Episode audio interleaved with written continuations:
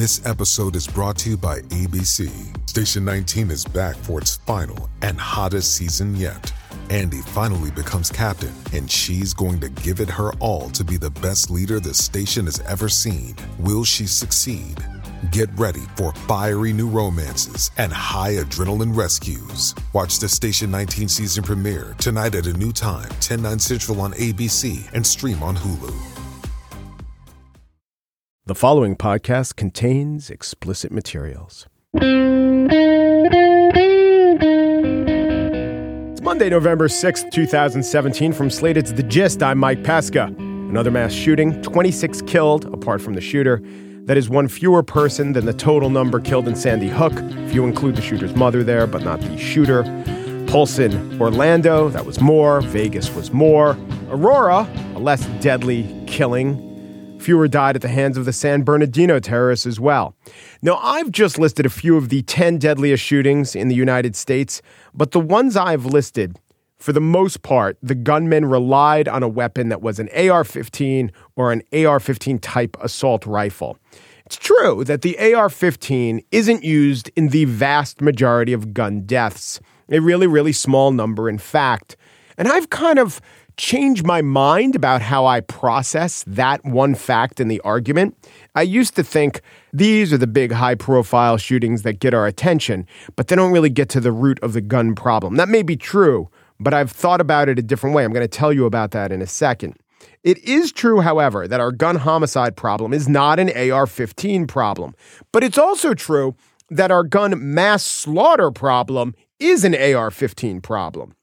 Now, the president and others will say it is a mental illness problem. Yes, or actually, the best we could say is maybe. Who knows?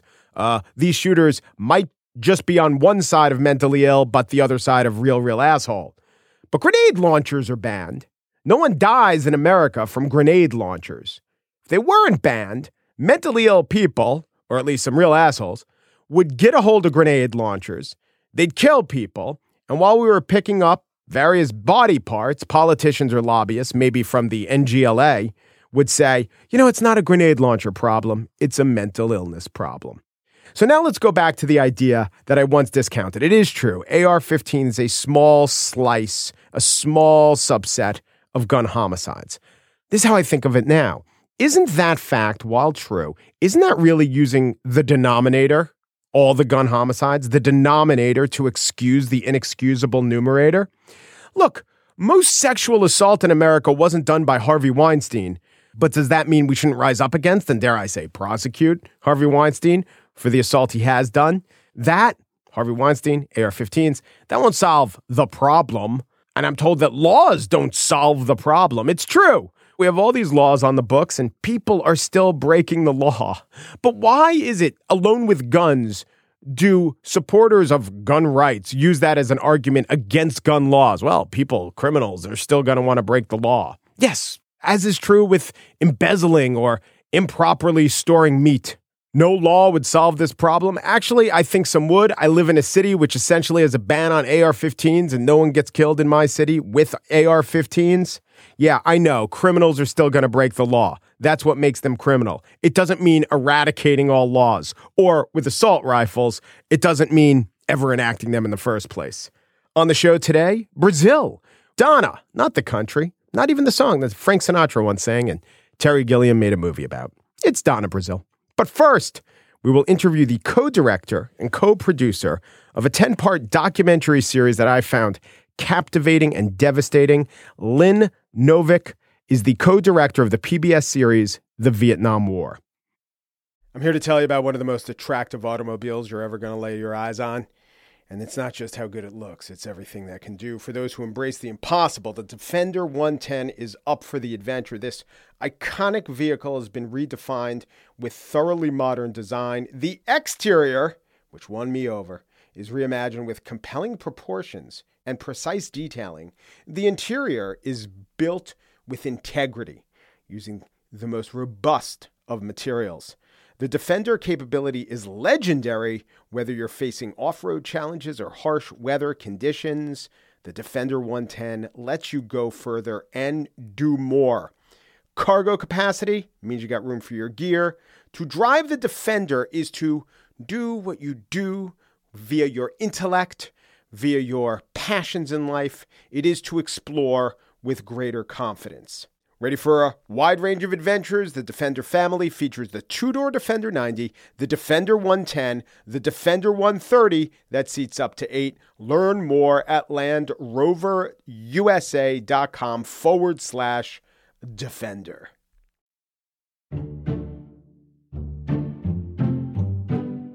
Lynn Novick is the co director and co producer of the 10 part, 18 hour series, The Vietnam War, that's been airing on PBS since September. Novick started working with Ken Burns on his masterpiece, The Civil War. She was an associate producer on that, and she was a producer of Jazz, Frank Lloyd Wright, and Baseball. That last series that I mentioned, Baseball, was the comparison I first made to Novick when we met at her Midtown offices last week. Lynn Novick, thanks for uh, taking some time to talk to me. My pleasure. Great to be here. So, one difference between Civil War and Vietnam is live interviews that you conduct versus the historical record. And baseball had live interviews, but the stakes are a little different when you're asking Bob Costas what he thought of, you know, the 86 World Series versus when you're talking to someone about the most traumatic experience of their life. Uh, have you done that sort of interviewing before? Yes, I have been doing many interviews for the films that Ken and I have done together since our Frank Lloyd Wright film. So that was 20 years ago. I did most of the interviews for that film and most of the interviews for the film on the Second World War. Mm-hmm. And then I did most of the interviews for this film. So, but I would say that over the course of that, the last 20 years, the subject has gotten more intense, more wrenching, more devastating, and more demanding. And do I have this right? I mean, I just read some press accounts, but well, you tell me what's the breakdown of um, responsibility between you and Ken on a documentary like this? You know, I, I, really can't answer that. There's not really a specific breakdown. It's very fluid. Um, we work together creatively at every stage of the project to shape the film and to figure out what stories we're going to tell and how we're going to tell them. And it's really just Ken and me in collaboration with our writer, Jeff Ward, who's an enormously important part of this process, and our producer, Sarah Botstein, who's also extremely important to what we do. And the four of us really strategize at every moment about what, you know, what is the overall concept of this film? Okay, how are we going to tell this story? So for Vietnam, it was we're going to tell the story from the top down and the bottom up through the eyes of people who lived through it. And I made the very strenuous argument that we needed to include Vietnamese voices as well. Mm-hmm. Not that anybody disagreed with me, but it was sort of a okay, well, that's a good idea, but how are we going to do that exactly? We've never done anything like that you're going to go to Vietnam, you're going to find people. How are we going to do that? And are the American audiences really going to care? You know, everybody agreed it was the right thing to do, but the onus was on me and Sarah to make it happen. Was there a difference in the kind of interview or the kind of emotion comparing the World War II veteran to the Vietnam veteran? I think that their perspectives are very different in some ways and also very similar. The way that they're similar, I would say, is that people who've been in combat and who have survived are carrying an enormous weight of sometimes survivor guilt, post traumatic, you know, experiences, conflicted feelings about what they did and what was done. And for Second World War veterans, they came back to a country that embraced them and that was proud of what we had done and didn't really want to know about the ugly side of the war. So they kind of buried that. Yeah. There wasn't really room to come home and talk to your family about bodies blown apart and, you know, people killed while trying to surrender and just the horrendous things that happen in war. But there was a lot of pride in what we had done. So they could sort of hold their head high and be able to sort of come back into society and live their lives with a lot of baggage. And some people never got over it. With Vietnam, you have all the same tremendous challenges of being a combat veteran. Then you layer on top of that coming home to a country that was bitterly divided, depending on when you came home, if not overtly against the war. And sometimes in your own family, sometimes in yourself. And the way the war was conducted, which was an asymmetrical war with, you know, hard to tell who the enemy is and civilians getting the brunt of it, extremely difficult to talk about and to live through. Did you feel that you were pulling out of some of the subjects things that they hadn't articulated to anyone or at least anyone in public before? That's a great distinction. Thank you for making it. Seriously, because I don't want to make a grand claim that people told us things they had never said to anyone. I think it's definitely true that people were telling us things they had never said in public because most of the people we interviewed had not spoken in public, period, about their experiences in the war. They're not famous people, and most of them had never been interviewed before. It was a huge risk to sit down in front of a camera with us and talk about things that are hard to talk about. And they're, you know, we always, we have this kind of conceit. It's sort of like we're sitting here and you're saying to me, we're just having this conversation, but I have in the back of my mind, I know it's going to be listened to by other people. Yeah they know we're having a private conversation, just, you know, me and this veteran. And it's very intimate and close and connected. But they also realize somewhere deep down that this conversation could be seen by millions of people. So they're being very brave to take a huge risk. And you see that happening over and over again in the film. People kind of take a breath and you see them sort of decide, okay, I'm going to tell you this thing that I really don't want to talk about. And so often, what they tell you is it's not just that the facts of it are harrowing or the emotion is there. There's a real terrible and horrible poetry to the way they phrase it.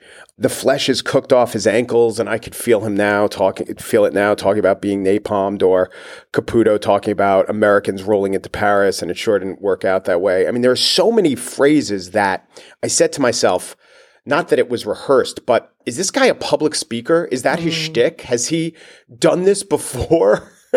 okay, so the two examples that you pulled are yeah. those are people who are reporters who've written about the war, right. Joe Galloway and Phil Caputo, and we do have a few other what we would call ringers, you know, Tim O'Brien and Karl Marlantes. But by ringers, I mean chronicler, chroniclers, people who are there. Right, yes. ringers only in the sense that we say mostly it's ordinary people, quote mm-hmm. unquote ordinary people who've never spoken about their experiences. That is certainly not true of Joe Galloway, Phil Caputo, Karl Marlantes, or Tim O'Brien. Right, they have all spoken about their experiences most of the people, like a John Musgrave, who you get to know in the oh. film, he does speak publicly to veterans, not in, you know, not in front of a camera.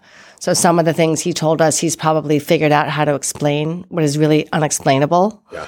And so I have a feeling he's familiar with talking about some of the things he talked about, not everything. But many people, there's a poetry in just how people express themselves that we look for. I wouldn't even know the way in. Where do you even start? Yeah, that that was the question we asked ourselves. What are we going to do? We know we want to do this. How do we do it? And we very luckily got connected to a guy named Tom Vallely, who is at the Kennedy School at Harvard. He's a Vietnam veteran, and he got involved in politics after the war, and he then got involved in developing programs in Vietnam through Harvard and through the Fulbright program to educate Vietnamese sort of mid-level government officials. And so he's extremely well connected in Vietnam. He knows everybody who's important. And he was willing to help us. He became our senior advisor. Right. And he introduced us to people in the government in Vietnam and to a Vietnamese producer, Ho Dang Hoa, who helped us there. And we essentially told the government, look, we're going to make a film about the human story of the war. We want it to be from all sides, not just Americans, because you know, just telling the American side of the story seems like a complete waste of time. We really want to understand what it was like for the Vietnamese and not just from the leadership, but from the perspective of ordinary people. The officials that we spoke to said, wow, you know, we never really think about the war in those terms. And what can we do to help you? And I made four trips to Vietnam over the course of the project to get to know people and to spend time with them and share meals and just the same kind of things we do here. And then go back with a camera and sit down and do interviews. So there's a certainly a reluctance, which uh, I, I, guess has abated in recent years for the veterans, the American veterans, to talk about it. It's more social, whereas that country is, you know, Freedom House does not rate them as an open society. Did you right. sense any of that? That some of what was prescribed about what they could talk to you was essentially by government decree, either explicitly or implicitly? Before I went there, I expected that to be the case, that there would be sort of, you know, great reluctance to speak openly and honestly about the war. And so I was very pleasantly surprised to find, you know, we didn't have a government minder with us. We didn't have anyone telling us what questions to ask or what we could or couldn't use. It was important for the people that we interviewed to know, and we were able to tell them that the government has given a permission for you to speak with us. Right. And we never felt any kind of reluctance. And often people would say, we never tell the truth about the war and we want our children and grandchildren to know what it was really like. And so we're going to tell you. And over and over again, you sort of see people take a deep breath and say, yeah, we, we really want to tell you. And I think the parts of the narrative that are hard for the Vietnamese to reckon with is the scale of losses that they suffered and kind of the culpability or responsibility for those in charge, whether lives were wasted. Could they have managed to unify their country without losing 3 million people. And in this country of 30 million people, that's a lot of people. And so, you know, did their government tell them the truth about the war when it was happening, about the losses, about the the stakes, about how long it was going to take, about what they were fighting for? So, one big difference, I mean, I saw parallels not only between that you were explicitly trying to communicate between the American and the Vietnamese side, but I saw parallels between the Vietnamese side and your Civil War documentary, the Union side. There was an incredible loss, but ultimately it was in the service of a victory. That kind of changes everything. And I also sense that when they would consider were we lied to, was this the best decision, they always come back to, I don't know, but in the end, you know, it worked out. Whereas for America, it was exactly the opposite. I couldn't say it better myself. That's very astute. It's a lot easier to reckon with a war when you have the victory than when you have the loss. It's interesting because the war, the film is now being shown in Vietnam. Yeah, we have a Vietnamese subtitle totally version, uncensored. totally, Totally, uncensored. yeah. It's it's streaming. It was streaming when it, when it streamed on PBS. You could click on Vietnamese and watch it, and that stream was available in Vietnam. PBS have- uh, have uh, made it available for anyone in Vietnam to watch it. We unblocked that territory, and it's now available, I think, on a YouTube channel that PBS has as well, because the streaming window has closed for the whole series here and millions of people have watched it. And I, I just had an email today from someone who has a Vietnamese student studying in the U.S. who said everybody in Vietnam back home is watching and talking about the film. Mm. It's it's exposing what the war was actually like, and it's they had total censorship during the war. So all the propaganda is not just what the words were, but the images. They were shown victorious soldiers happily marching off to war. They were not shown mangled bodies and the piles of corpses and mothers screaming and crying over their lost children. So those kind of images are now entering into their collective memory or uh, consciousness of what the war really was. And if you were in the North, people went off to the South and they just never came back. So as I watch this, I think it's inevitable not to come away with just the feeling that it resonates today, the the the echoes of exactly policy decisions and the way we make decisions pre uh, 9/11 when there was a period of general peace, you know, before war was thrust upon us. I think it would have seemed more like an academic exercise when the biggest foreign entanglement in our minds was, I don't know, Noriega or um, some other Caribbean islands airstrip, right? But now it just seems so much more present.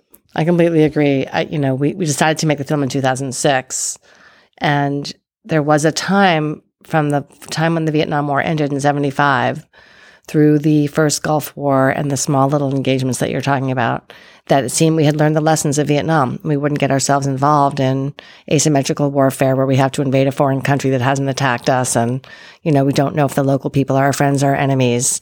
And we're up against forces that we don't understand. We don't speak the language. It's a recipe for disaster. It did seem that we had been humbled enough by Vietnam that we wouldn't do that again.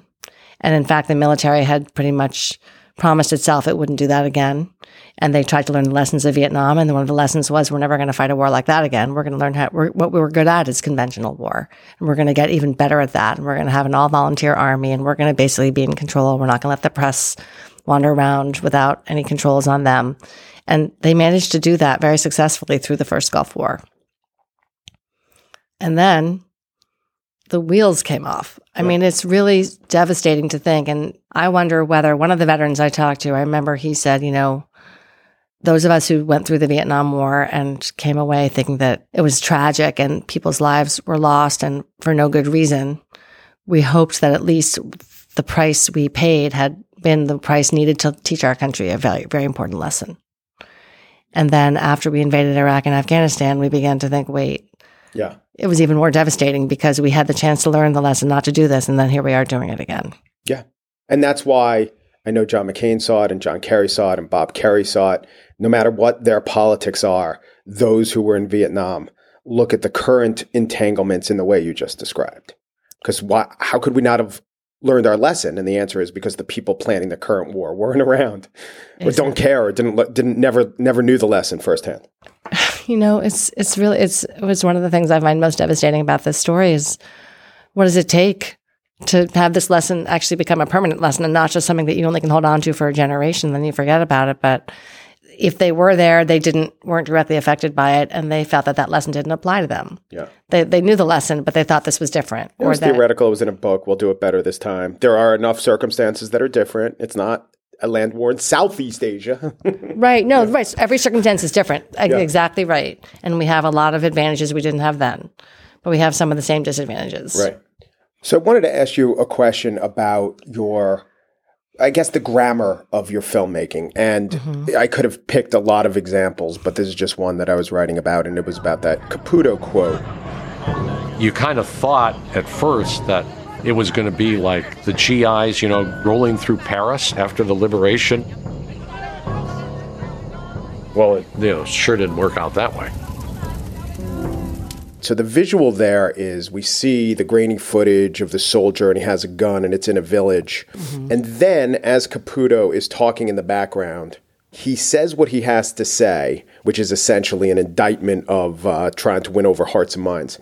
And then as he's saying it, the camera pans and we see a blindfolded villager on the ground. Now, I was just thinking about how 99 out of 100 documentarians would show that. And I think it would be edited for maximum impact. Like Caputo saying it didn't work out that way. Boom, we see it's the villager. It's the, you know, punch in the gut moment. But how you guys do it, it's more of the accrual. It washes over you. You could certainly manipulate your images and your words and your music in any way, but it seems like you don't go for the combination visual, spoken, gut punch as much as at the end of an episode, uh, the totality of it is what affects you. The experience is more like an ulcer than a gut shot. Yeah, and you know, there's a 10 year Americans, right? And I would love to sit down and really analyze some of the key moments in the film where that exact question is at the forefront. There are many. I mean, we have atrocities or just implied atrocities or damage done to innocent people. We could sort of stop right there and freeze frame or, you know, make you look at that right. situation in greater length. But you'll see things like that over and over and over again in the course of the film. So if you watch the whole thing, the accumulated power will be that you will, I think, have to look at what was really going on over there do you expect to one day do a story about our engagements in Afghanistan and Iraq? I really hope we can. I would really love to try to figure out what happened there once we know. Those are going to be hard stories to tell and maybe dangerous stories to tell. But um, the lack of press access is going to make it really challenging.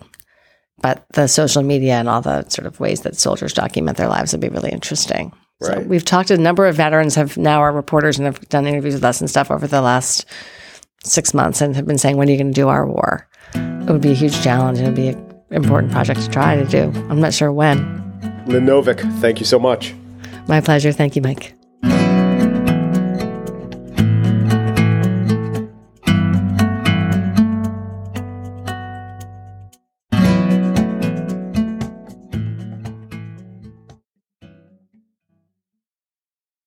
And now the spiel. Donna Brazile was brought in, practically dragooned, to right the ship after the Democratic National Committee chairwoman Debbie Wasserman Schultz found herself engulfed in a scandal that threatened to detract from the election.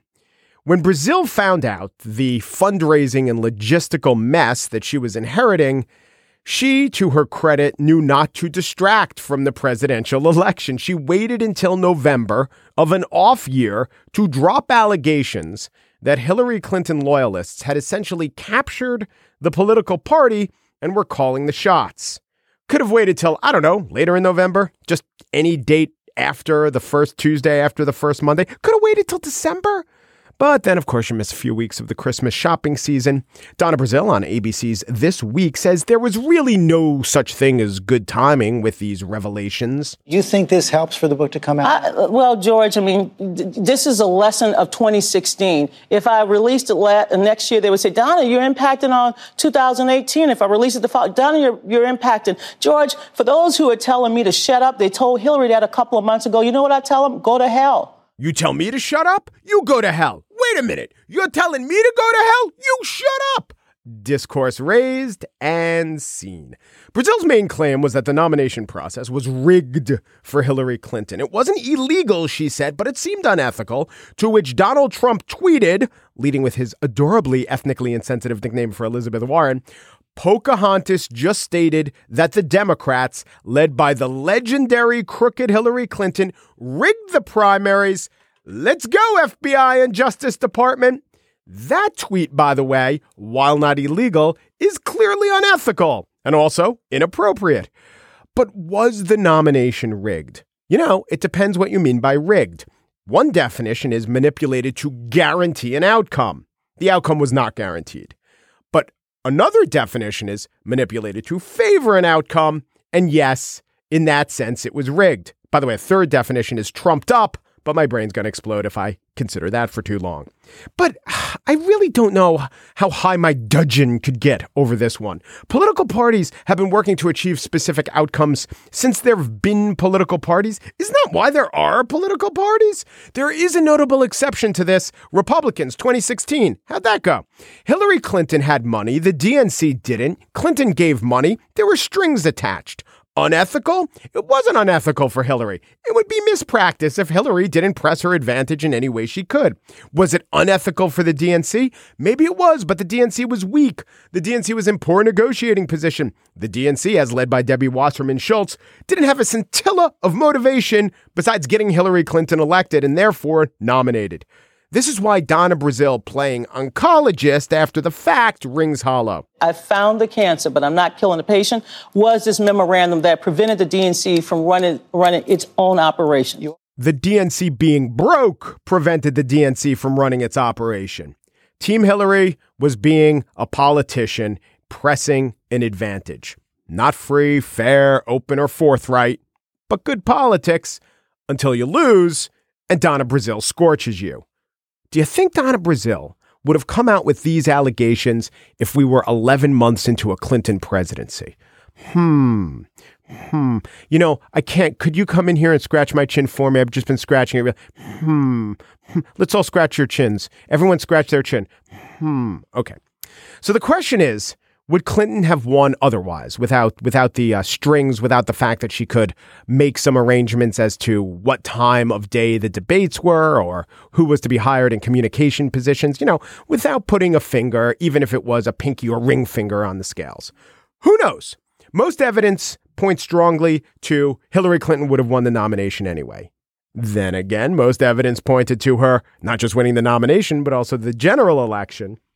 Now, another part of Donna Brazile's allegations was that she was unsure if Hillary would win.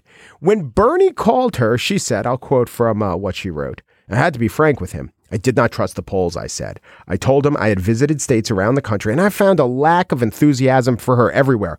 I was concerned about the Obama coalition and about millennials.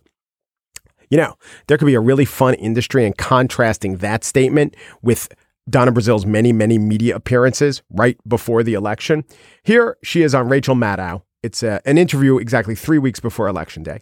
The premise was that Hillary had three options. One, she could play a conservative and win, assure her win, but just win with the states that she was pretty sure she was going to win with. Or she could swing for the fences. She could go huge. And a third option was she could swing for the fences, but even if she didn't win in states like Utah and Texas, that would help other candidates down ballot. Donna Brazile was asked about these three choices. The, are those three scenarios, is that a reasonable way to look at it in terms of the strategic thinking for you guys at this point? Absolutely. Look, we've always stated from day one that we would not just focus on the battleground states. They are very, very important. We want to make sure that there are adequate resources, staff, field, uh, field offices, as well as media, mail, you name it. But also the expansion states. I, I was very excited when I heard about six weeks ago that we had resources to begin to look at Georgia, look at Arizona, look at Utah, look at more states, including uh, Texas. So it's very I didn't hear in that answer any thought about a weakness with millennials or a lack of enthusiasm. The tenor was look, we all know she's going to win. What's the smartest way to win this thing? And then Maddow and Brazile got to talking about the danger of how Trump was framing this election. And while Donald Trump is out there talking about a rigged election because he's not reaching out to voters where they live, work, uh, play, and, and pray, Maddow went on to note that talk of a rigged election was dangerous and that Trump might be demoralizing his own vote. While Trump's still talking about a rigged election. The talk was just as true then as it is now, which is to say, not. Now, of course, I don't really begrudge the chair of the DNC for talking up her candidate's chances in the lead up to voting. I don't believe that she had no concerns about Hillary's electoral chances. You know, experienced political operatives always have concerns. I think it's fine for Donna Brazile to disclose the agreements like she did, the facts of them, put them in a book. That's fine. But it does seem that she's unfairly characterizing the entire process in a way that has gotten away from her. I mean, there she was on this week trying to walk back the word rigged. Do you agree with Elizabeth Warren that the primaries were rigged? I I don't think she she meant the word rigged because what I said, George, as you well know, after I left this show back on July 24th, I said I would get to the bottom of everything, and that's what I did. And I called Senator Sanders to say, you know, I wanted to make sure there was no rigging in the process. I'm on the Rules and Bylaws Committee. I found no evidence, none whatsoever. Ultimately, it seems that in the name of introducing some sunlight into the process, she stepped right into the spotlight, and now all anyone can discern is the glare.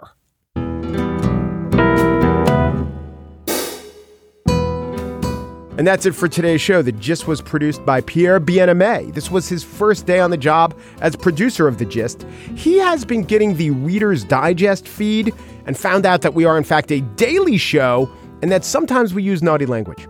Mary Wilson, Gist producer, was also shocked to find out that we are a daily show, but that's only because she has that memento disease where her mind erases every 15 minutes. Steve Lickteig is the executive producer of Slate Podcasts. His greatest innovation in that job was to insist that we only hire producers with the memento disease. The gist people with the memento disease are the best people. Or maybe they used to be the best people 16 minutes ago. Really hard to say. Umperu, depuru, duperu, and thanks for listening.